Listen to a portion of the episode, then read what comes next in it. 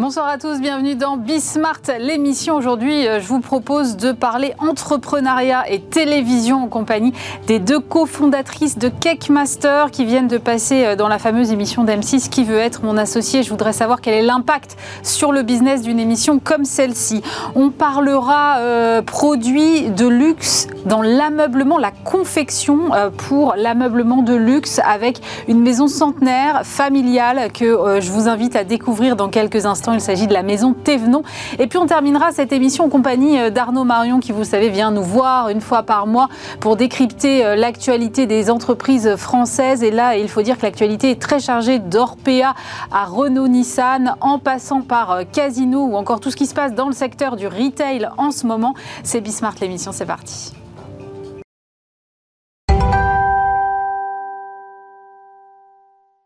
Pour commencer cette émission, on va parler de cuisine et on va parler de télé, puisque j'ai le plaisir de recevoir Mitula et Niroshi Pachanlingam. Bonjour à toutes les deux.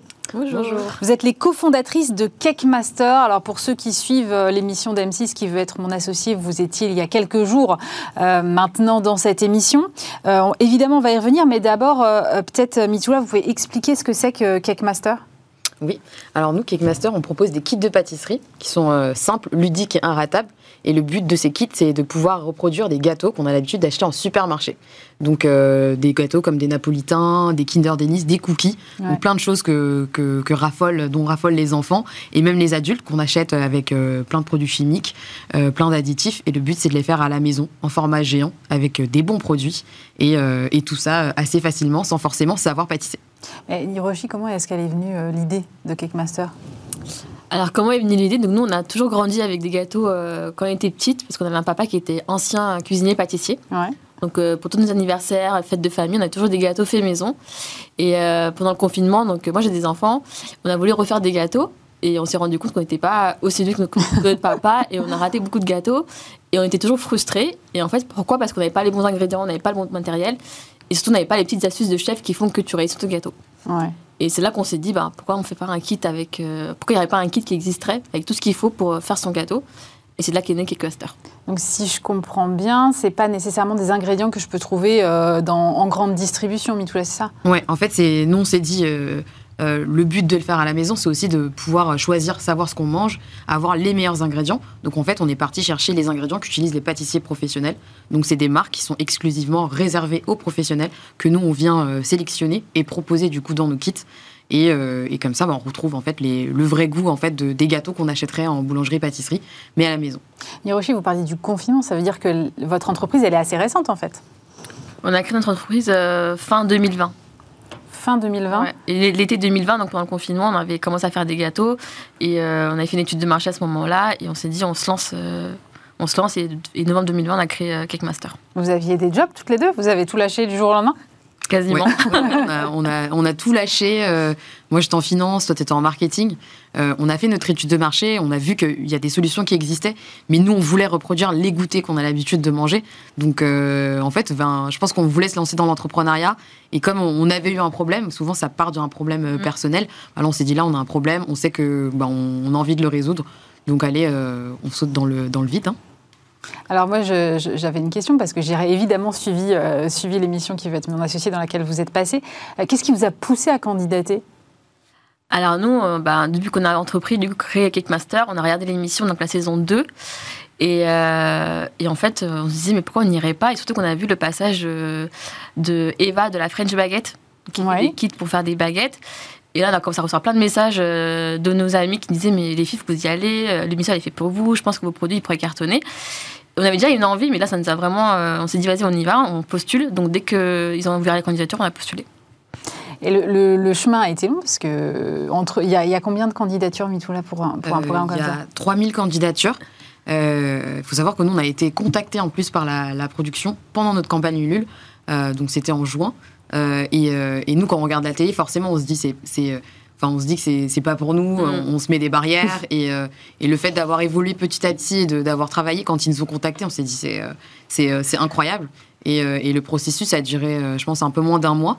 Et puis après, ça a été trois mois de préparation et surtout après le passage, c'était six mois de Avant la diffusion Voilà, c'est six mois de silence, mais aussi six mois de préparation pour, pour être en capacité. En fait, c'est une opportunité. certes, on passe à la télé, mais il faut savoir aussi la préparer, cette diffusion, et, et être en capacité d'absorber toute cette visibilité. Quoi. Mm. Alors, on va revenir sur ce qui s'est passé sur le plateau. Euh, vous pitchez, ce qui est le principe de l'émission. Euh, les jurys, euh, là, les jurés sont, sont, à la fois séduits parce qu'ils aiment bien ce que vous faites et en même temps ils pensent tous qu'il y a un problème sur le business model et donc ils vous font aucune offre. Niroshi, à ce moment-là, qu'est-ce que vous pensez? Alors, donc oui, donc à tour à tour ils nous disent non. Donc au début, Eric Larchevêque a quand même hésité. Mm. pendant 10 minutes. Hein. Donc après, tour à tour, ils disent non. Oui, c'est ça, on voit que la partie courte. Euh, et, ouais, et à chaque fois, en fait, euh, ils disent non, mais c'est pas des noms pour dire non, c'est vraiment avec des solutions derrière hyper constructives. Et euh, ils nous ont apporté beaucoup, beaucoup de conseils. Et au final, quand on est reparti avec du coup les 5 noms, parce que du coup, Eric, après 10 minutes, a dit finalement, j'y vais pas. Mm. quand on est reparti, on a dit, en fait, ils nous ont donné trop de conseils. Et on dit, il faut, faut qu'on fasse ça, ça, ça, ça, en l'espace de 3 minutes. Et en fait, on n'était pas franchement frustrés. On était un peu déçus, mais on est reparti avec vraiment des bons conseils. On s'est dit, mais là, en fait, on va accélérer. Et finalement, ils reviennent nous chercher. Et on n'a rien compris. ils reviennent vous chercher. Et donc là, finalement, vous avez une offre, enfin même plusieurs. Bah, une offre groupée du coup. Euh, on est dans le SAS, euh, donc on, on, discute, on se dit bon c'est pas grave, euh, mais euh, on, va pouvoir donner, rebondir. Et en fait, enfin, parce que même s'ils voulaient pas, en fait, ils nous disent on veut pas parce que vous tenez un truc, mais il manque encore euh, ce petit truc qui va faire que ça va, ça va vraiment basculer. Donc on l'avait pas trouvé, on s'est dit bon bah on va essayer de le chercher. Et au final, bah, entre temps, entre temps, quand on discute dans le SAS, eux ils l'ont trouvé le petit truc. C'était le pivot avec les chefs. Mm. Donc ils reviennent nous chercher. Jean-Pierre Nadir vient nous, vient nous chercher. Et c'est vrai que ça a duré peut-être trois secondes. Euh, on n'a pas compris en fait. On est en train de parler, il y a une, main sur l'épaule euh, de Jean-Pierre Nadir. On se dit quoi? Qu'est-ce qui se passe? Et, euh, d'un coup, bah, on s'est retrouvé à nouveau sur le plateau. Et je pense qu'on avait déjà passé deux heures sur le plateau, donc on, revient. Et tout de suite, nous, on regarde Éric Larchevêque, parce que comme c'était la personne qui avait le plus hésité, on pensait que c'était lui qui allait nous faire l'offre.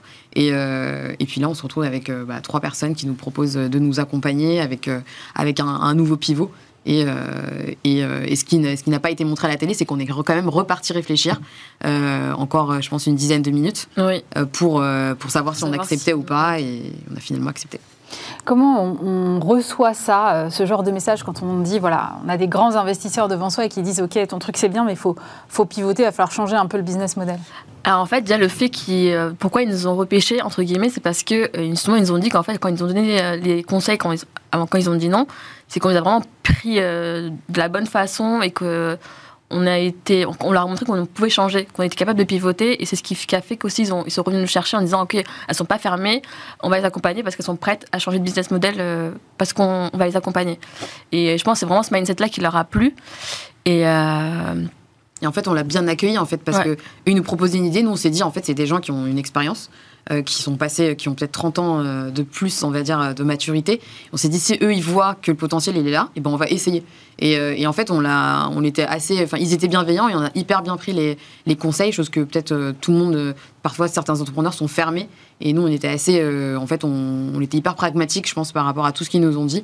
Et c'est ça qui a fait que, que, que ce, ce pivot-là nous a été proposé en, et surtout que, les idées qui nous, tout, que tout ce qu'ils nous ont proposé comme idée, c'est des idées que nous on avait. On savait pas si on y allait ou pas parce que justement on, on hésitait. Donc là, le fait qu'ils nous, disent que là, les idées des chefs, ça peut vraiment être quelque chose qui, qui fasse la différence. On s'est dit bah oui, on y va parce qu'on l'avait, on l'avait déjà fait, donc on avait déjà fait une collaboration avec un chef, mais c'était ponctuel. Là, l'idée, c'est de le reproduire régulièrement, ça. C'est ça. C'est que ça devienne, euh, voilà, c'est qu'on fasse en fait euh, un modèle de kit où euh, on propose en fait de rentrer dans l'univers d'un chef, de se, de se prendre pour un chef pour le temps d'une heure ou deux, et en rendant accessibles certaines recettes, tout, en, tout en leur gardant, en leur donnant leur, leur signature et, et en respectant bah, leur, leur, créativité et leur talent.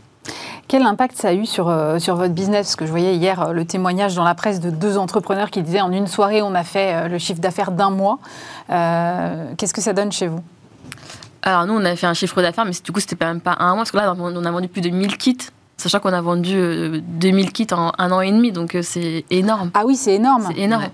Donc nous, c'est vraiment une autre échelle pour le coup. Ça, Vous aviez le stock pour fournir On a préparé le stock, du coup, justement, ben, euh, bah, on a pris trois mois pour préparer le stock, la logistique, le conditionnement. Donc c'est vraiment un travail qu'on a fait en amont qui, bah, qui a payé parce qu'on a pu livrer les commandes à temps. et on a eu beaucoup, beaucoup de commandes, des opportunités, plein de messages. Donc on est vraiment passé à une autre échelle. Juste avec une émission de télé comme quoi. Hein. Avec 20, minutes, comme quoi, ça, ça en fait, c'est un, un, un, tremplin. En fait. Après, c'est à nous de transformer, d'être d'être euh, au taquet et d'être mm. euh, en capacité de répondre à tous ces messages, de prendre cette vague.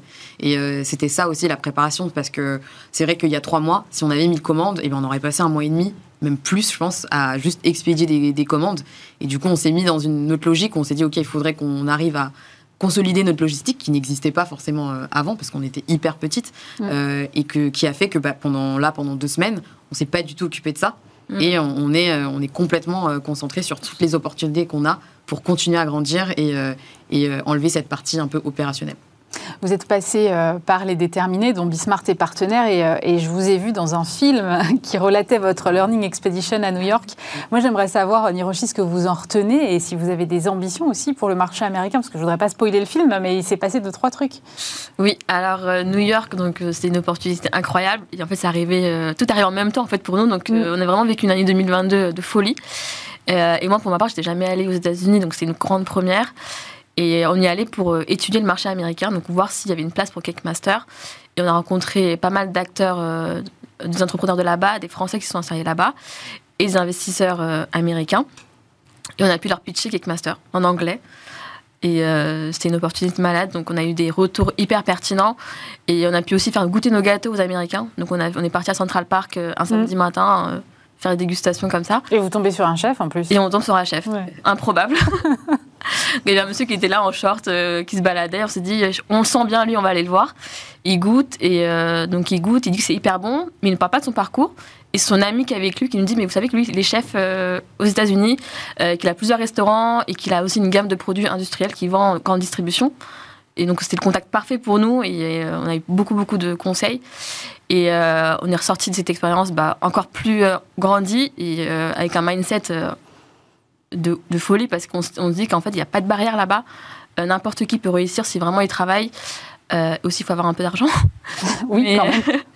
mais en tout cas, les portes ne sont pas fermées du tout pour, pour les États-Unis. Mais par contre, il faut qu'on d'abord consolide, consolide, le marché français, européen, et ensuite se tourner vers les États-Unis.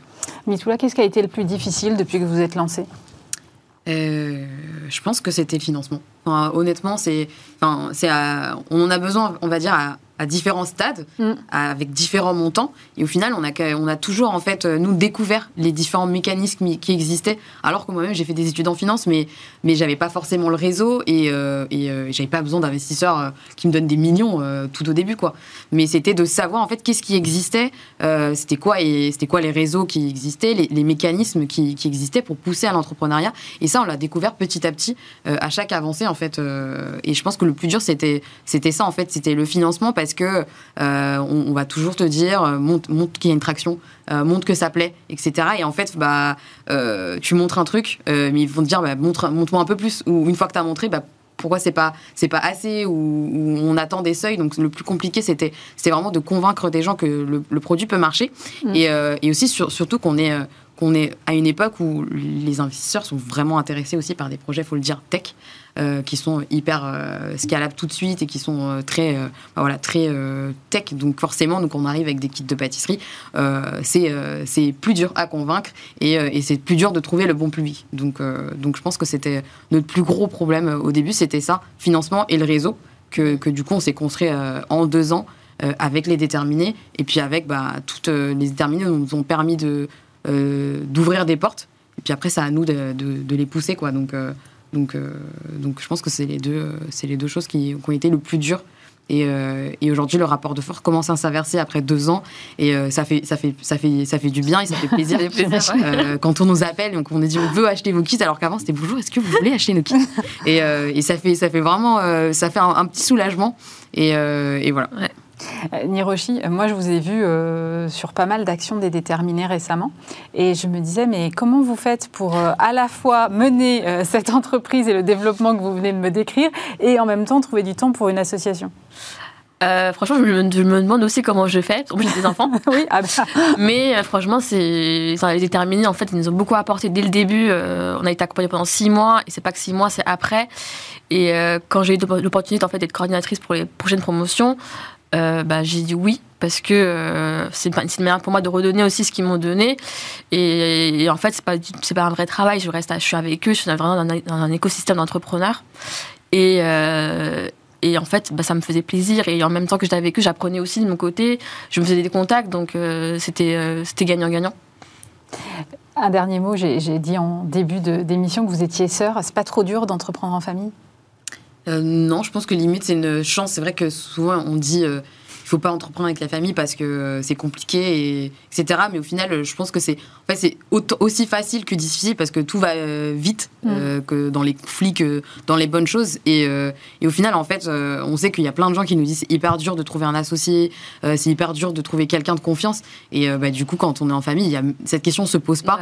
Et, et, nous, on a réussi à mettre des barrières. C'est-à-dire qu'on va pas parler de Cake Master parce que c'est dans des moments où on est en famille, famille. et je pense qu'au final, Enfin, moi, je considère que c'est une chance. Je sais pas si toi, tu considères la même chose. Non, je suis d'accord. C'est plus facile, franchement. Euh, Déjà, trouver un associé, on voit avec nos, amis entrepreneurs, ils ont du mal parce que tu fais, faut faire confiance à la personne, faut trouver la bonne personne, faut la connaître. Bah, nous, on se connaît bah, depuis qu'on est né. donc, euh, ça, on, sait comment on marche. En plus, on est hyper complémentaires. On n'a pas du tout le même caractère. On arrive à ne pas s'empiéter sur euh, nos domaines. Et, et, oui, quand ça se passe mal, bah, en fait, ça pète pendant un, enfin, 10 secondes. Ça fait 25 ans qu'on s'embrouille. Voilà, euh, c'est bon. On s'embrouille, après on se reparle 5 minutes après, bah, normalement. Donc il n'y a pas de barrière, il n'y a pas de filtre. Donc c'est ça qui est bien aussi euh, quand on entreprend en famille. Merci beaucoup à toutes les deux d'être venues nous raconter tout ça. Mitoula et Niroshi Pachanlingam, je rappelle que vous êtes les cofondatrices de Cake Master.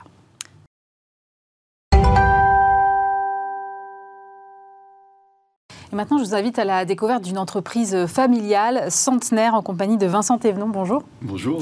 Vous êtes euh, président de Maison Thévenon. Euh, euh, vous êtes dans le domaine des tissus d'ameublement, plutôt avec un positionnement luxe. Vous venez d'annoncer la relocalisation en France d'une partie de votre confection. On va y revenir. Mais d'abord, j'aimerais bien que vous me racontiez ce que c'est que Maison Thévenon. Alors c'est une maison qui a quatre générations, donc je suis, je suis la quatrième. c'est une maison qui a comme ADN la créativité on est très fort en, création. En tout cas, c'est vraiment ce qu'on aime le plus. On est passionné par ça. Et puis l'excellence, le, savoir-faire d'excellence aussi. Euh, euh, voilà, je crois que c'est vraiment ce qui définit le mieux notre maison. Euh, chaque génération a transmis et chaque génération a construit. C'est-à-dire que moi, j'ai repris les rênes il y a une quinzaine d'années. J'ai pas à reconstruire, je construis sur des bases euh, très solides que, que mon père a, lui-même créées. Euh, et après, ben, on s'adapte. Euh, je dirais qu'on s'adapte à la, aux envies, au marché euh, du moment. Donc nous, c'est vrai que depuis 15 ans, on est fortement monté en gamme parce qu'on on a senti, et puis c'est ce qui nous ressemblait le plus, voilà, j'ai senti que c'était l'évolution du marché. Donc on est fortement monté en gamme pour apporter justement, pour mettre en valeur notre création, notre savoir-faire, notre service. on a beaucoup plus joué sur l'image. Donc on a, on a un peu euh, revu notre distribution, puisqu'il faut travailler avec des professionnels qui, connaissent bien et qui comprennent bien, qui savent expliquer nos métiers et, nos créations. Et donc aujourd'hui, on est dans un métier, je dirais, de passion plus que de raison, puisqu'on vend des, on parle de couleurs, on parle de motifs, de dessins, de mode, de décoration. Donc on touche une corde sensible et c'est vrai que je dirais que euh, c'est plus facile. En tout cas, c'est plus facile quand vous avez des belles, des belles collections. Euh, notre maison, c'est aussi beaucoup de collaborations. On adore travailler avec euh, soit des jeunes talents, soit des designers plus reconnus. Alors, en plus reconnus, euh, je pense à Dorothée Melixon. En, en, jeunes talents, je pense à, des gens comme Victor Caden. voilà. Et donc, chaque saison, on, essaie d'avoir une collaboration différente de ce qu'on a fait précédemment. L'idée, c'est d'avoir des, collaborations complémentaires et qui, qui cassent un peu, je dirais, nos, œillères. On a une vision à 360 degrés et puis on voit plein de choses qu'on n'imaginait même pas et, et on collabore avec eux et ça crée des collections euh, très innovantes et, voilà, et, sur lesquelles on s'amuse beaucoup. En termes de, en termes de produits, euh, c'est quelle typologie? C'est, euh, Vous alliez jusqu'à la tapisserie, c'est ça? Alors, ce sont des tissus d'ameublement, c'est-à-dire que quand vous allez chez votre tapissier décorateur, en bas de chez vous, vous choisissez, des, des, tissus, des cintres, vous choisissez votre tissu et vous pouvez tapisser des fauteuils, mmh. confectionner des rideaux, des stores, de la tenture murale. donc là, c'est vraiment du tissu de décoration qui a un usage multiple et on vient de lancer également les papiers peints, où alors là, euh, dans nos motifs, euh, on peut euh, proposer tous les papiers peints pour votre intérieur. Et alors, euh, le papier peint, pardon, mais pour moi, c'est de l'impression, c'est plus du tissage, on est, on est plus loin. Exactement, voilà, tout à fait. On a, c'est toujours le même métier, c'est toujours le même univers, et nous, on était un peu plus loin. On a, on, on a été plus loin que les tissus, donc c'est assez logique. On reste, lorsque, lorsque quelqu'un euh, veut refaire son intérieur, lorsqu'un architecte vient chez nous, euh, il a ses tissus pour ses fauteuils, pour ses rideaux, et naturellement, depuis quelques années, il va également vers le papier peint pour des murs, pour une pièce, parce que le papier peint est redevenu très tendance depuis 5-6 ans, euh, comme vous le savez certainement. Mm. Et donc nous, on a attendu un peu parce qu'on voulait vraiment un papier peint 100% français. Et aujourd'hui, c'était assez complexe finalement de, parce qu'on sous-traite évidemment, un éditeur sous-traite la fabrication des papiers peints, on n'a pas les outils. Et ce sont les, les, Italiens notamment qui sont très performants. moi, je voulais vraiment euh, euh, m'enfoncer dans cette brèche du 100% français. On est une maison française, donc on va fabriquer nos papiers peints en France. Donc on a trouvé les différents sous-traitants et, donc on a pu lancer notre gamme voilà après quelques mois d'essai. et là, on vient lancer cette gamme de papier peint.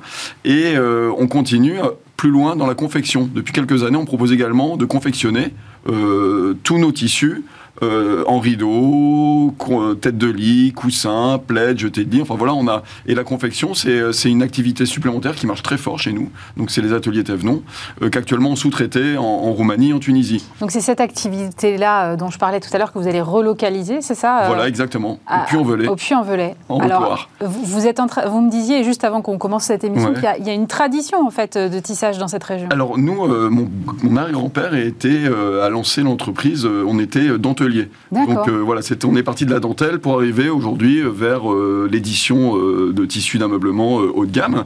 Et la confection, il y avait également une vraie tradition dans la région qui avait disparu depuis une trentaine d'années. Et nous, en montant en gamme, depuis, 5-6 ans, nos clients nous demandent de, de, confectionner en France pour plein de raisons. déjà, on a besoin de réactivité, évidemment de savoir-faire, de qualité, et puis avoir un atelier sous la main, euh, forcément, vous êtes beaucoup plus performant. Et puis nous, évidemment, euh, c'est assez fabuleux pour, euh, pour moi, trois générations plus tard, de relocaliser en France ce savoir-faire qui, qui avait un peu disparu. oui, c'est ça. Comment est-ce que vous allez aller chercher les compétences? Parce que j'ai vu que vous alliez recruter 15-20 personnes. Pour commencer, oui. tout à fait. Alors, la, région où je suis, donc Haute-Loire, Auvergne-Rhône-Alpes, a créé un espèce d'écosystème depuis quelques années où on recrute assez facilement. Alors, pour, Quelle chance Oui, oui, oui. non, non, mais c'est-à-dire qu'ils vous mâchent le travail parce que maintenant ils ont une expérience, donc euh, ils vous mâchent le travail. C'est-à-dire que la semaine prochaine, par exemple, on va on va euh, présenter le projet à tous les candidats potentiels, mais ces candidats ils les auront déjà euh, sélectionnés. C'est-à-dire qu'ils vont, c'est assez génial. C'est-à-dire que ils vont tester leurs habilités. Par exemple, moi, par exemple, même si j'ai un bon esprit, même si j'ai envie, si je me présente, vu que la dernière fois que j'ai voulu coudre un bouton de, de, de, chemise, j'ai failli les terminer aux urgences, je serai pas recruté à la fin, donc on, on, me présentera pas. en revanche, tous les gens que je vais rencontrer, voilà, ils auront déjà été euh, testés. Et ensuite, nous, on sélectionnera bah, ceux qui ont justement un bon esprit, euh, envie de travailler. Euh, voilà. Alors, en plus de ça, comme on est une entreprise familiale, qui dit familiale, en plus dans le luxe, dans la décoration, il y a un côté, c'est assez facile, finalement, c'est assez attractif parce que ça reste une boîte sympa. On va vraiment tout construire, tout imaginer pour leur bien-être. On a un très bel outil de production qu'on est en train de, fabriquer en, Italie et en Allemagne. Mmh. Donc, l'outil sera vraiment adapté à, à ces personnes. Euh, et, et, en plus, on a imaginé, c'est ce que je leur expliquerai, et je pense que c'est assez innovant, jusqu'à maintenant dans la confection, euh, les couturières sont monotaches, c'est-à-dire qu'elles ont une fonction, euh, voilà, c'est soit les ourlets, soit... Nous, elles seront très polyvalentes, c'est-à-dire qu'elles auront le projet de A jusqu'à Z. Par exemple, un rideau, elles le commenceront et elles le termineront. De la découpe jusqu'à la. Exactement, exactement. Donc on va, on va, donc ça nécessite 400 heures de formation, également financée par la région. Donc pour nous c'est une chance incroyable. Bah Après mon projet, il fallait y croire. C'est vrai que c'est un gros investissement, hein. c'est un investissement global de, pratiquement 3 millions, 2 millions. Pour une PME, c'est pas mal. Hein. Une PME qui cette année, on se dirige vers, on va faire environ 10 millions d'euros de chiffre d'affaires. Mmh. Donc vous voyez, c'est quand même un très gros, budget. Un gros budget. Donc on a aidé, on a été, on a été évidemment aidé par la région, notamment pour la formation, euh, quelques subventions. On a eu également France Relance hein, avec l'État. Donc tout ça, voilà, nous permet aujourd'hui de créer une vingtaine d'emplois. Et à terme, si j'arrive à faire comme euh, Hermès qui s'est implanté dans la région, alors je ne me compare pas du tout à Hermès, mais en tout cas ça donne une idée du potentiel. Ils étaient une vingtaine il y a 4 ans. Euh, c'est Loïc Thomas qui a, créé cet atelier. Aujourd'hui, ils sont 400. Ah oui, quand même. Euh, au Puy-en-Velay. Euh, donc vous voyez, tout ça, c'est un écosystème euh, ultra positif bah, qui, qui, qui, crée, qui crée un chemin et qui nous permet au fur et à mesure bah, de, de, de, de, développer ce pôle textile. Nous, l'idée, c'est vrai que c'est le début de l'histoire. J'ai bloqué euh, un hectare. Aujourd'hui, j'en utilisais j'ai utilisé 2500 mètres carrés. Mm. Et l'idée, c'est de grandir et de proposer un, un, un, pôle textile de luxe. Donc demain, je voudrais avoir une sorte de menu. les maisons de luxe avec qui je travaille viendront me voir. Ils me diront, bah, aujourd'hui, bah, moi, je veux broder, je veux confectionner, je veux, voilà, et je voudrais pouvoir, je veux recycler. Voilà, on veut même aller jusqu'au recyclage. Euh, l'idée, c'est d'aller, euh, voilà, c'est d'aller le plus loin possible et, le plus vite possible. Mais aujourd'hui, il y a un engouement. En tout cas, là, vous allez euh, poser entre guillemets la première pierre. Vous avez vos outils industriels qui sont en cours de fabrication. Voilà. vous il va falloir former. Effectivement, vous disiez, et c'est pas rien. c'est 400 heures de formation. Voilà. On commence en avril. Multiplié par 15 ou 20 personnes. Voilà. à quel moment vous pensez que vous allez pouvoir vraiment implanter la production C'est-à-dire euh, la montée en charge va se faire sur quelle euh, échéance? alors, en avril, on forme, euh, on reçoit les machines, on implante tout en, mars. en avril, la formation commence sur l'outil sur de production et on se donne, j'en ai déjà parlé à mes clients, euh, parce qu'on a, pour le moment, on a beaucoup plus de clients euh, que d'offres. Euh, mais je leur ai dit, pour le moment, je veux pas aller trop vite. Je veux créer des bases très solides. je veux être sûr de notre process. Je veux être sûr de l'état d'esprit de, des couturières. voilà. Donc on va, on va, on va, on va progresser. On va avancer 5-6 mois. Et ensuite, on sera opérationnel. Et là, vous on pourra commencer à, produire fort intelligemment. Et on se donne, voilà, après, je me donne 6 mois, 8 mois pour réembaucher encore une vingtaine de personnes. Et l'idée, voilà, c'est d'ici trois ans avoir au moins 100 personnes pour répondre à la demande. Parce que la demande, elle est là, je l'ai la demande. Euh, je suis, mais je veux être sûr du résultat et, de ce que je vais offrir. Il faut que j'ai une qualité et un service euh, euh, exceptionnel. donc voilà, je veux avancer sereinement et pas me griller dès le début. Voilà, je veux être sûr de, mon outil de production. Quelle incidence ça a sur, sur vos prix ou vos marges? Parce que c'est pas la même chose de produire, j'imagine, en France avec tous les investissements dont vous venez de parler que de produire en Roumanie.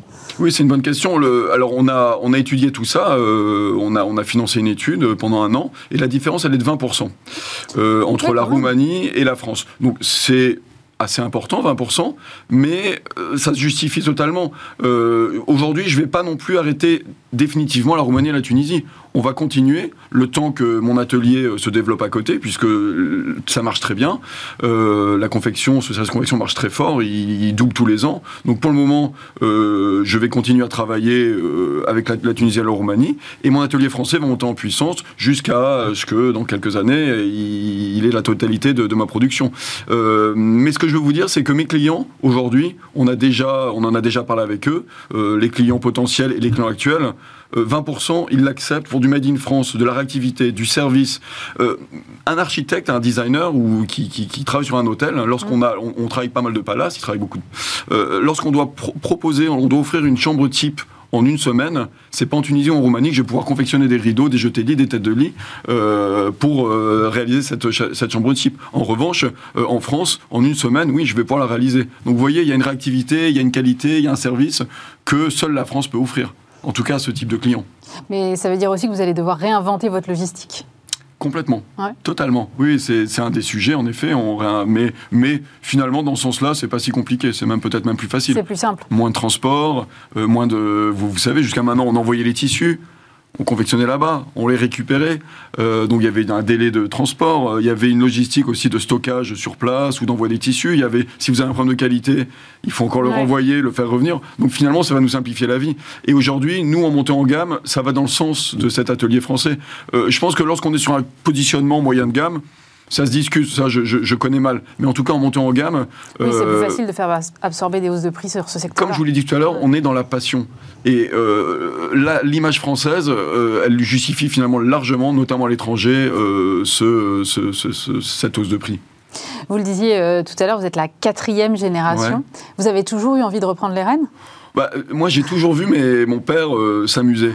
Euh, quand j'étais jeune, mais j'ai déjà jeune, je jouais dans les tissus, dans les rouleaux, euh, et je voyais mon père. Oui, c'est un univers qui est assez. Bah, c'est super. Il crée ses collections. Ici, les clients sont sympas. On est une fois encore. Et moi, je le voyais, ça marchait bien. Enfin, tout, tout me plaisait. Donc pour moi, je dirais que euh, ça a été une évidence. Sans, sans, le savoir, ça a été une évidence. J'ai J'étais à l'époque, j'étais à New York, euh, j'ai failli habiter là-bas. Et je travaillais pour une société qui s'appelait Material Connection, qui était une, une matériothèque. Mmh. Euh, C'était passionnant, c'était fabuleux, et il m'embauche.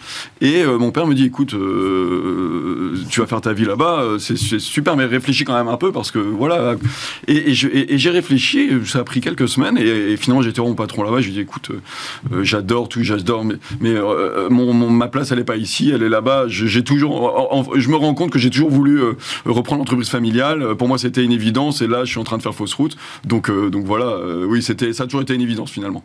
Merci beaucoup pour votre témoignage, Vincent Thévenon, président de Maison Thévenon.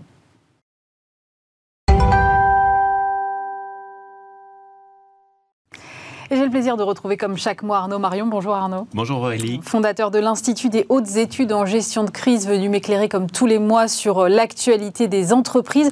Euh, je voudrais quand même qu'on commence par le dossier Orpea, Arnaud, parce qu'on en a beaucoup parlé ensemble. Et alors, euh, est-ce qu'il nous faut clore ce dossier ou pas? Vous allez me le dire.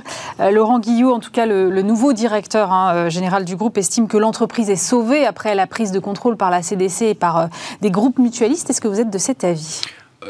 Oui, euh, c'est-à-dire sauver de la faillite euh, indéniablement. Il a trouvé une solution euh, qui évite un redressement judiciaire, voire une liquidation, pour un groupe qui a quand même pas loin de 10 milliards de dettes hein, et qui vaut aujourd'hui un peu plus d'une centaine de millions en bourse.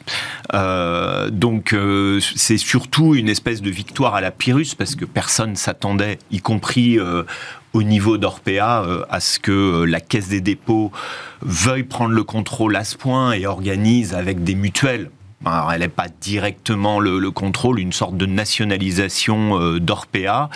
Et je dirais que les, créanciers euh, dits non sécurisés n'avaient pas vraiment le choix. Il y a eu une âpre bataille, euh, comme vous le savez, on s'était quitté la dernière fois en disant. Vous m'aviez dit c'est pas fini. Oui, j'avais dit c'est pas fini, ils trouveront une solution. Ça a été un peu plus long que prévu quand même. Donc ça a été, on sait que dans les couloirs, ça a été très très vraiment assez violent et âpre sur la sur la valeur. Ils n'ont pas tout perdu. Mm. En gros, ils ont accepté une valeur euh, pour euh, échanger 34% euh, de la dette sur la base de 34, de, sur la base d'un milliard 3. il faut quand même avoir en tête qu'il va y avoir une méga dilution, une double dilution. Les créanciers transforment leurs créances en capital il va y avoir de l'argent frais, du new money, comme on dit, qui mm. va venir. C'est-à-dire qu'aujourd'hui, les actionnaires actuels 100% de l'actionnariat actuel d'Orpea représentera 0,4% du futur actionnariat. Quand même être conscient de ça. Et puis, coup de théâtre hier, on a vu CPPIB, euh, le, fonds de pension euh, canadien, céder, euh, je dirais, 80% de sa position de titre en cédant 11% sur le marché. L'action, bien évidemment, ne vaut, ne vaut plus rien, puisque ceux qui ont la main, ce sont les créanciers et euh, ça va être la caisse des dépôts, les mutuelles qui vont mettre de l'argent frais dans l'entreprise.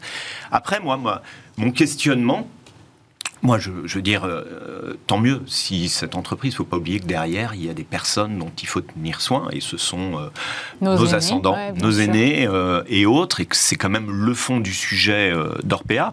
Ma question, c'est, est-ce que la stratégie de la Caisse des dépôts, qui euh, dit euh, on va diminuer la rentabilité pour augmenter le service, etc. Est-ce que c'est compatible avec une société cotée ben, C'est ce que, ce que j'allais vous demander. C'est-à-dire que là, on a quand même effectivement la bonne nouvelle, si on regarde, c'est que, comme vous dites, on a un endettement qui est réduit d'à peu près six fois, euh, mais qu'il y a des conditions en face qui sont notamment ce, fameux changement de modèle. Est-ce que. Est-ce qu'on déjà, est-ce qu'on a une idée de ce à quoi va ressembler le nouvel RPA in fine Et est-ce que ce sera compatible avec euh, le fait que ce soit une entreprise cotée Pas du tout. Ce sera, il faut surtout pas rester euh, actionnaire aux côtés d'un actionnaire euh, public majoritaire. On l'a vu avec EDF mm. dans, le cas de, de, l'offre de retrait. je pense qu'il faut vraiment se tenir à l'écart. C'est plus du tout la même entreprise. Ça peut pas être coté. les objectifs sont louables. Alors là, là-dessus, on les conteste pas, mais ils peuvent peuvent pas être euh, atteints. Ils ont dit qu'il y aurait plus de dividendes euh, et autres. Donc de toute façon, on peut s'attendre aussi à ce qu'une grosse partie des hedge funds euh, qui vont recevoir des actions les, les, vendent sur le marché. Je, mm-hmm. doute qu'il y ait des positions longues. en fait, c'est en train un peu de devenir une entreprise publique quelque part. Oui, une sorte de SS, d'entreprise sociale et solidaire mm-hmm. publique. Mais enfin, il faut dans ce cas-là organiser le retrait de la cote.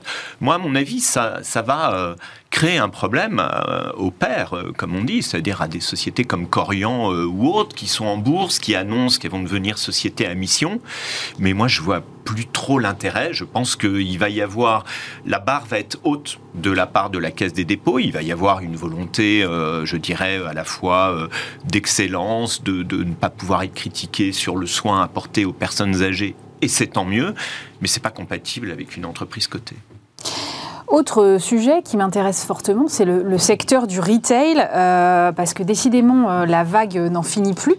Euh, Koukaï et André ont annoncé coup sur coup leur placement en redressement judiciaire. Alors, on a beaucoup euh, parlé euh, des entreprises qui vont mal, donc on ne va pas refaire le tableau, mais moi j'aimerais qu'on s'intéresse à celles qui vont bien. Est-ce qu'il y en a encore et quel est le modèle qui fonctionne aujourd'hui dans le retail? Juste un mot sur celles qui tombent. Il y a eu Sainte Marina, Cop ah etc. Il y en a une par jour à peu près. tout ça, c'est l'ancien groupe Vivarte, quoi, qui finalement sont les, les, les résurrections n'ont jamais, n'ont jamais existé euh, malheureusement, les sauvetages n'ont pas marché. Ce qui prouve qu'effectivement, il y avait une détérioration de, ces marques et qui étaient en décalage avec leur marché. Et effectivement, curieusement, il y a un certain nombre d'enseignes d'habillement qui se portent bien. Mais d'abord, bon, il faut avoir une idée du marché de l'habillement euh, à la personne en France, c'est à peu près 40 milliards euh, le numéro 1 a 5% de part de marché. Hein, le numéro 1 dans la grande distribution, Leclerc à 22%, le numéro 1 dans le bricolage à 37%, c'est Decathlon. Là, c'est 5%. Et le numéro 2 est déjà 1,8 points derrière.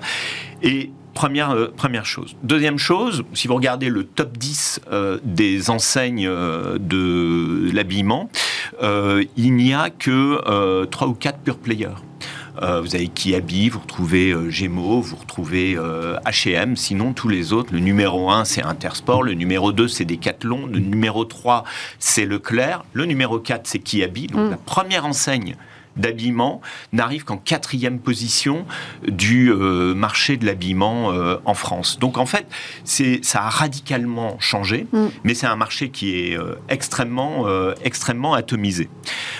Puis on, constate que finalement, euh, les enseignes et les marques qui se portent bien, euh, ce sont soit celles qui sont sur le premier quartile, c'est-à-dire des prix extrêmement bas, soit celles qui sont sur le quatrième quartile et le haut du troisième quartile.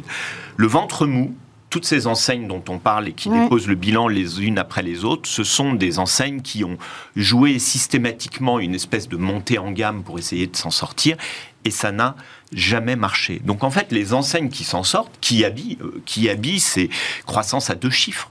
Euh, en, en, 2022, plus de 10%, 2 milliards de chiffre d'affaires contre 2 milliards avant. Euh, c'est une enseigne euh, à bas prix qui habille la famille, dont on connaît la proposition de valeur. Ces enseignes qui s'en sortent, en fait, elles jouent l'hybridation. Vous retrouvez des corners qui habillent chez Auchan, chez Cora en Belgique. ce sont les, les, aussi ce qu'on appelle les, espaces vibes du groupe Manoir, Cache-Cache, Bonobo, Bréal, ce genre de choses. Donc il y a un peu une hybridation euh, des espaces. Il y a une proposition de valeur qu'on comprend sur le juste prix, sur le style sur euh, la qualité. Ce sont finalement des enseignes qui sont assez euh, signifiantes, c'est-à-dire qu'on sait ce qu'on y trouve et répondent euh, à un besoin. Et celles qui s'en sortent, en fait, ce sont, il y a une grande différence finalement entre les enseignes et les marques. C'est-à-dire que ce n'est pas une marque qui veut, et une marque, elle peut imposer un certain nombre de choses. et donc, c'est ce qui fait, c'est ce qui fait la grande, la grande différence. Si vous regardez Zara et H&M en France sur 10 ans, H&M a grimpé de 15% et Zara a doublé son chiffre d'affaires en fait. Donc euh, on voit euh, qu'il y a effectivement un mouvement par rapport à ça. Alors euh, la faillite de Camailleux laisse un espace, je dirais, faut pas dire sur le bas de gamme, mais en tout cas sur les bas, les bas prix. J'étais avec le patron d'une enseigne qui est sur ce segment des bas prix, une enseigne qui va bien, et on discutait avec lui en début de semaine. Il disait, vous savez, pour réfléchir comment nos clientes réfléchissent, on considère que 1 euro c'est 10 euros pour elles. C'est-à-dire que, comme ce sont des, personnes avec des budgets ou des moyens assez limités, ils disent il faut toujours multiplier par 10 le prix pour voir quel est l'impact sur leur pouvoir d'achat, puisqu'on reste. On est, c'est très intéressant. On est en train de réfléchir sur ce qui leur reste en fait euh, à la fin du mois pour pouvoir s'acheter, euh, s'acheter des vêtements, des basiques euh, et ce genre de choses. Et à côté de ça, euh, Lacoste a doublé son chiffre d'affaires dans les cinq dernières années avec 2 milliards et Grosse recovery là. Très belle recovery mm. avec la famille Moss et qui a complètement inversé la partie euh, wholesale, c'est-à-dire la partie qui leur échappait, les franchises euh, ou autres. C'était 65% il y a 5 ans, c'est 35% aujourd'hui. Donc ils ont repris le contrôle de leur réseau mm. et donc de leur marque. Le digital représente 26% du chiffre d'affaires. Ils ont élagué et réduit euh, les références, 2000 références en habillement, 700 euh, en chaussures, et ils ont fait le, cocktail des choses qui marchent bien. Et puis, bien évidemment, on pourrait citer d'autres enseignes, euh, comme, comme Damar, par exemple, qui Là aussi. leur créneau. Et alors, en plus, cette année, c'est, voilà, compte tenu des économies de gaz, j'ai vu ce matin que c'était 10% de la consommation de gaz qu'on a, qu'on a comment dirais-je, économisé en 2022. Damar, il est peut-être pour une petite fraction parce qu'effectivement, c'était pratique. On va euh, passer du retail à la grande distribution avec euh, la consolidation du secteur qui n'aboutit pas, mais finalement, euh, Casino semble avoir trouvé peut-être ce que j'appellerais une troisième voie, Arnaud, des discussions exploratoires avec Teract. Peut-être que d'abord, quand même, Teract, c'est pas non plus hyper connu. Peut-être qu'il faut resituer ce que c'est. Oui, alors c'est un SPAC euh, qui, euh, alors pardon, c'est encore. Euh, c'est encore un vocabulaire compliqué. Une sorte de, de, de, société spécifique, un véhicule d'investissement, un véhicule d'investissement, mais qui réunit en fait, alors le tandem connu, Niel Pigas. Mm. plus Moez et Saraswari, plus. Picard, hein, c'est ça hein. Pardon C'est Picard. Hein. Euh, oui, alors euh, c'est Picard et c'est surtout le plus gros franchisé euh, du groupe Casino. Tout à fait. C'est 350 enseignes, 3 milliards de chiffre d'affaires, 6000 personnes. Et Casino a d'ailleurs 40% de son capital. Et ils ont racheté la, moitié de, la moitié de Picard. Donc bon, voilà. Et surtout, il y a Invivo Absolument. qui a mis un certain nombre de, de, son activité retail comme Jardin. C'est une coopérative. Gamme, gamme vert. C'est 188 coopératives qui sont effectivement actionnaires de, de InVivo. Et donc, euh, à un moment, Casino finalement dit bah, Moi, je vais apporter mes activités euh, retail en France. Alors, c'est des marques extraordinaires. C'est Casino, c'est Monop, c'est euh, Monoprix, c'est Franprix, c'est Naturalia. Et je, les apporte dans cette société. Euh, m'apporte euh, également euh, ses, actifs dans le retail et Casino devient majoritaire. Donc ça va être une filiale de groupe Casino. Et c'est intéressant parce qu'on va y revenir. Et deuxième chose, il y aura une autre société dans laquelle Casino serait minoritaire, mais en revanche Terac serait majoritaire. C'est tout ce qui est le circuit court, les approvisionnements, tout ce qui est lié à l'agriculture et qui permet de fournir en fait ces supermarchés et ce groupe. Alors, ce qui est intéressant, c'est qu'on en parle souvent en se disant que va trouver Jean-Charles Naouri? Finalement, il, est en train de créer sa cinquième holding. Euris, euh, Finatis, Foncière, euh, Foncière Euris, euh, je dois en oublier une. Rallye, évidemment. Rallye, voilà. Et Groupe Casino, qui est coté, mais qui est plombé par à peu près 6 milliards de dettes, C'est ça.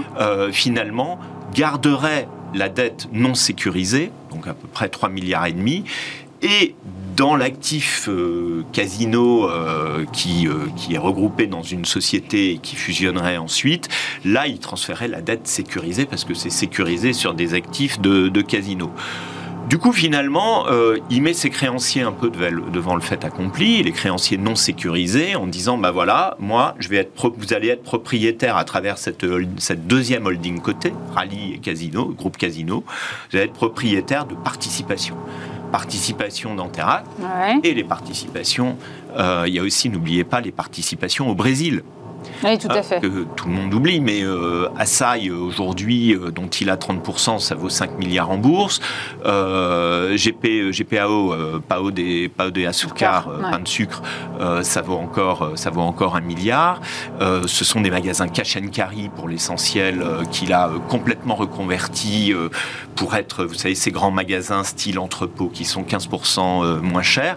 Donc finalement, il, est il, va avoir 5 étages de holding et les participations au Brésil qui valent bon an mal an 2 milliards et les participations en France qu'il espère valoriser en se mariant avec d'autres. C'est assez intelligent. Il a échappé à soit je me rapproche avec Carrefour, soit je me rapproche avec Auchan. Est-ce que ça règle quand même, euh, in fine, son problème de dette? Parce que c'est ça le sujet. Non, il a son mur de la dette. Euh, je dirais que euh, ça ne le règle pas. il y aura une négociation à faire avec ses créanciers. Je dirais que les créanciers sécurisés, eux, ils vont rester avec des actifs majeurs du, du, groupe Casino mais avec beaucoup moins de dettes dans un ensemble assez cohérent de retail. Et les créanciers qui seraient à l'étage du dessus, alors c'est encore à l'étude, on ne connaît pas les, détails, euh, eux, bah, ils auront à attendre la valorisation de, euh, des participations mmh. euh, ou à réduire, je dirais, drastiquement leurs dettes, comme les créanciers d'Orpea sont en train de le faire. Mais quand même, si ça aboutit, parce qu'effectivement, on va rappeler qu'on n'est qu'à un stade exploratoire, mais si ça aboutit, ça va bouleverser euh, le paysage de la grande distribution en France. Oui. Alors qu'on s'attendait finalement à ce que le coup d'éclat vienne plutôt de Carrefour. Bah oui. Bah oui, voilà, et euh, effectivement, euh, il y a euh, une espèce d'association. C'est pas idiot parce que pouvoir s'approvisionner avec les filières bah, agricoles de 188 coopératives du groupe Invivo, qui est quand même un mastodonte français, mm. c'est extrêmement pertinent, c'est extrêmement intelligent, c'est ce que les gens veulent. C'est aller vers du circuit court le plus possible avec un maillage national. C'est vraiment très intelligent. Il a trouvé la solution à laquelle personne n'avait pensé et c'est du coup permettre à son groupe de grossir. En restera-t-il l'actionnaire final? La question n'est peut-être euh, pas là pour l'instant. Je pense que à chaque fois il trouve, euh, il trouve sa solution. Pour l'instant, il y arrive. il va repousser lui qui devait avoir une sorte de mur de la dette vers 2024. C'est certainement il repousse au fur et à mesure et il est en train certainement de créer de la valeur euh, avec, euh, je dirais, des associés euh, qui sont assez soucieux, eux aussi, de créer de la valeur. Donc c'est certainement très intelligent et très pertinent. C'est pas encore la fin de l'histoire, on ne connaît pas encore les détails. Le petit détail croustillant, c'est quand même que Moës Zouari, c'est devenu son plus gros franchisé. Voilà, et que l'essentiel de ces franchises, c'est du groupe Casino. Mais du coup, ils ont un intérêt commun. Mais ils ont un intérêt commun. Euh, l'ambition de, la famille Zouari, c'est de devenir le frigo de Paris, comme vous le savez, avec ses 350 magasins. Euh, on va parler automobile aussi, puisque l'avenir de l'alliance euh, Renault-Nissan a donc été scellé officiellement. Les patrons des deux entreprises ont annoncé qu'ils allaient conclure un nouvel accord de 15 ans, avec une grosse réduction de la part de Renault dans Nissan. Alors ça a été annoncé, ça a été voté, ça a été réannoncé. J'ai l'impression quand même que le groupe en fait beaucoup pour convaincre qu'il y a un nouvel élan, alors que, bon, mon sentiment, c'est quand même qu'on revoit les ambitions à la baisse. Oui, et en fait, moi, je vois pas la différence par rapport aux pré-annonces du mois d'octobre. Ben, c'est ça. Et euh, donc, je les cherche, premièrement. Ah ben, vous me rassurez, parce que je croyais que j'avais loupé quelque chose. Deuxièmement, euh, il y avait deux enjeux fondamentaux dans Renault-Nissan, c'était la propriété intellectuelle de la plateforme de véhicules électriques qui semble être à travers Ampère. On ne connaît pas les accords. On nous dit simplement qu'il va y avoir des collaborations et on nous dit, bon, chose importante, chacun revient à 15%, chacun a des droits de vote et on met dans une fiducie les 28% de Renault qui n'a pas dit qu'il allait les vendre et qui n'a pas forcément l'intention de les vendre. S'il les vend, c'est ce qui se passe. Hein. Bah oui. Il est obligé de constater euh, une perte colossale. Hein. Le coût de revient, c'est 16 milliards. Hein. La valeur euh, actuelle, on est autour de 4 ou 5, 4 ou 5 milliards. Donc la valeur, la, valeur à participation de Nissan aujourd'hui, c'est à peu près, c'est à peu près 5 milliards. Ça peut prendre du temps avant que ça remonte. Hein. Leur coût de revient de Nissan, c'est 1200 yens par action. L'action, elle cote autour de 450 bah yens. Donc voilà, c'est un tiers, un tiers de la valeur. Ce que je comprends entre les lignes, c'est qu'ils n'ont pas l'intention de vendre ces actions parce que ça peut leur rapporter des bénéfices. Ils touchent les dividendes pendant ce temps-là. S'ils les mettent sur le marché, ça va faire chuter la valeur. C'est pas trop leur intérêt. Ils essayent plutôt de, remonter la valeur. Et euh, les engagements de Nissan dans Ampère, c'est oui, on va investir jusqu'à un milliard et demi mais euh, on n'a pas donné de montant, on n'a pas dit quoi, on n'a pas dit comment, on n'a pas dit ce qu'ils apporteraient comme savoir-faire. En revanche, il y a une sorte de partage du monde qui se fait où ils vont capitaliser sur leurs forces, ce que visiblement ils ne faisaient pas, qui en Inde, qui en Amérique latine, soit avec les plateformes Nissan, soit avec les plateformes euh, Renault. Euh, mais alors, on s'attendait quand même à, un tsunami. ils font tous les plateaux de télé, mais moi je vois pas trop les, les nouvelles annonces par rapport au mois d'octobre et par rapport à ce qu'on pressentait. Mais surtout sur la propriété intellectuelle. Oui, qui est quand même l'élément euh, l'élément fondamental.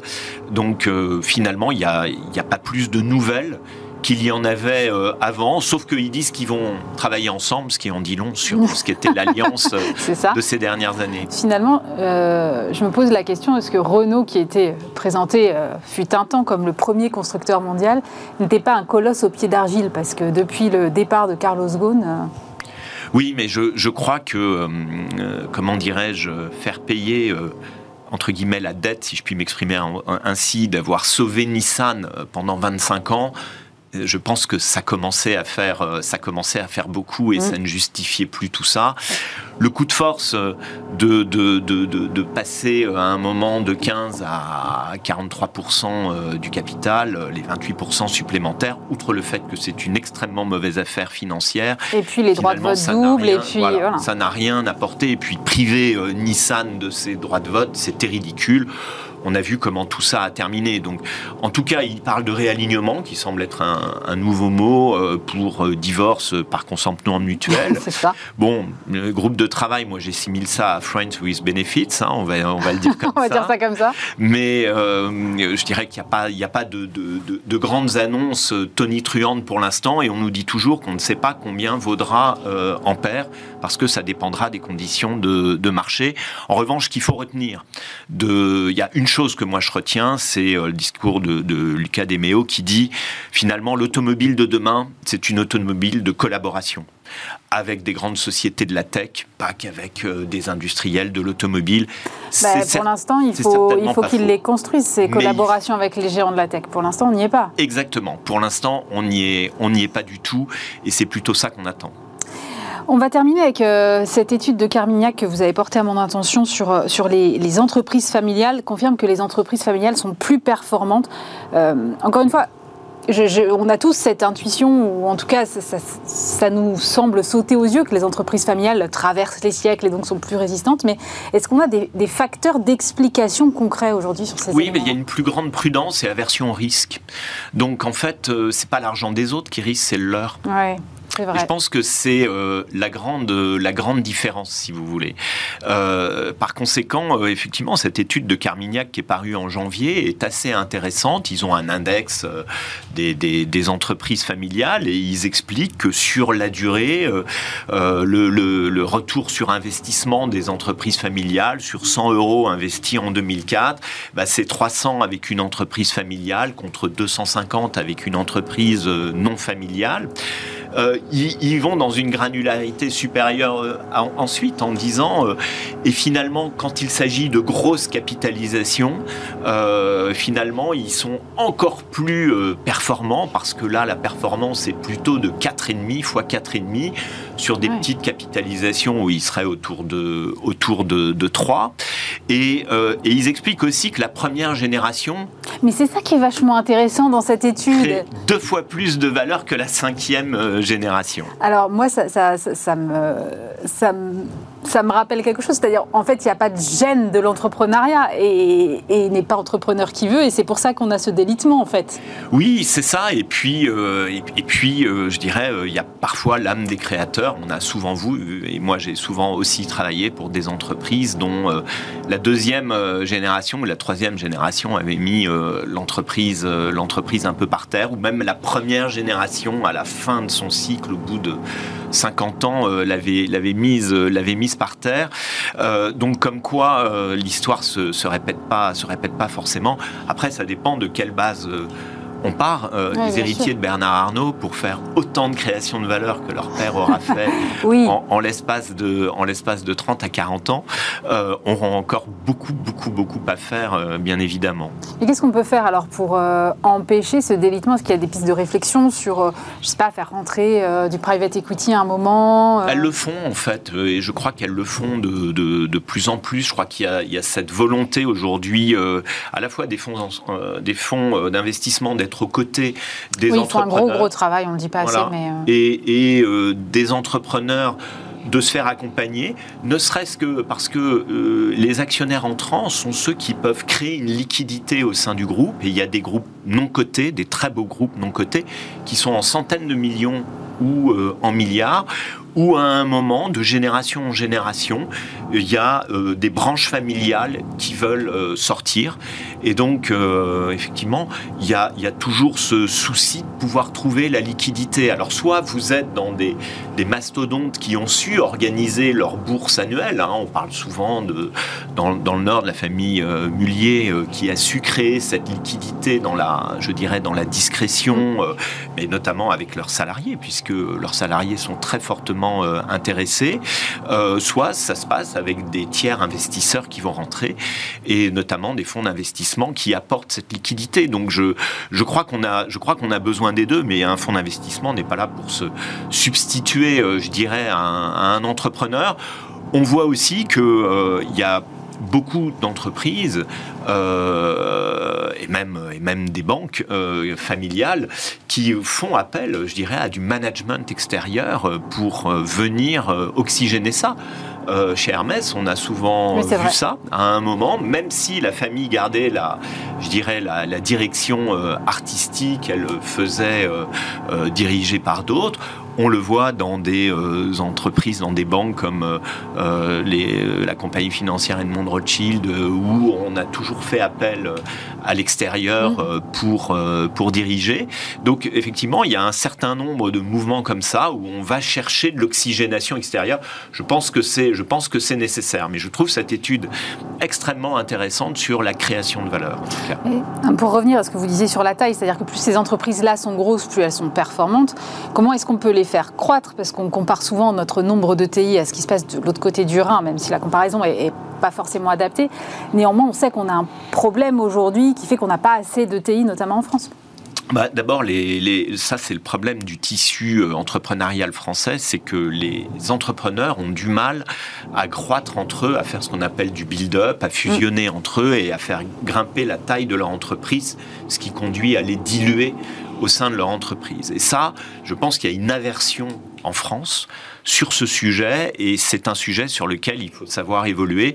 Et je crois que nos voisins euh, d'outre-Rhin les Italiens, par exemple, euh, ont beaucoup moins cette idée en tête. Donc là, effectivement, euh, c'est toujours intéressant de vouloir accompagner des entreprises dans le, chemin de changer de taille critique.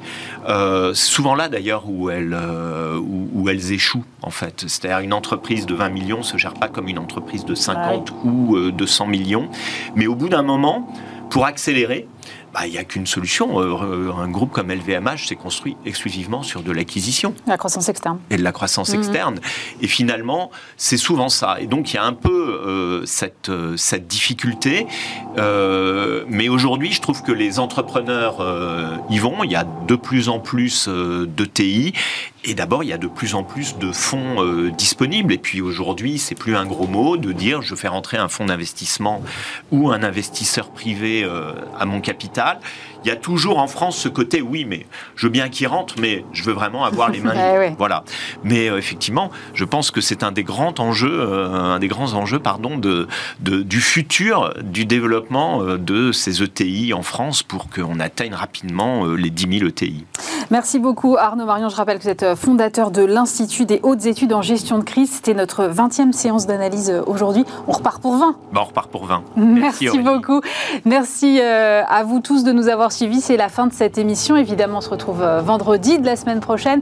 Dès lundi, vous retrouvez Stéphane Soumier, même lieu, même heure.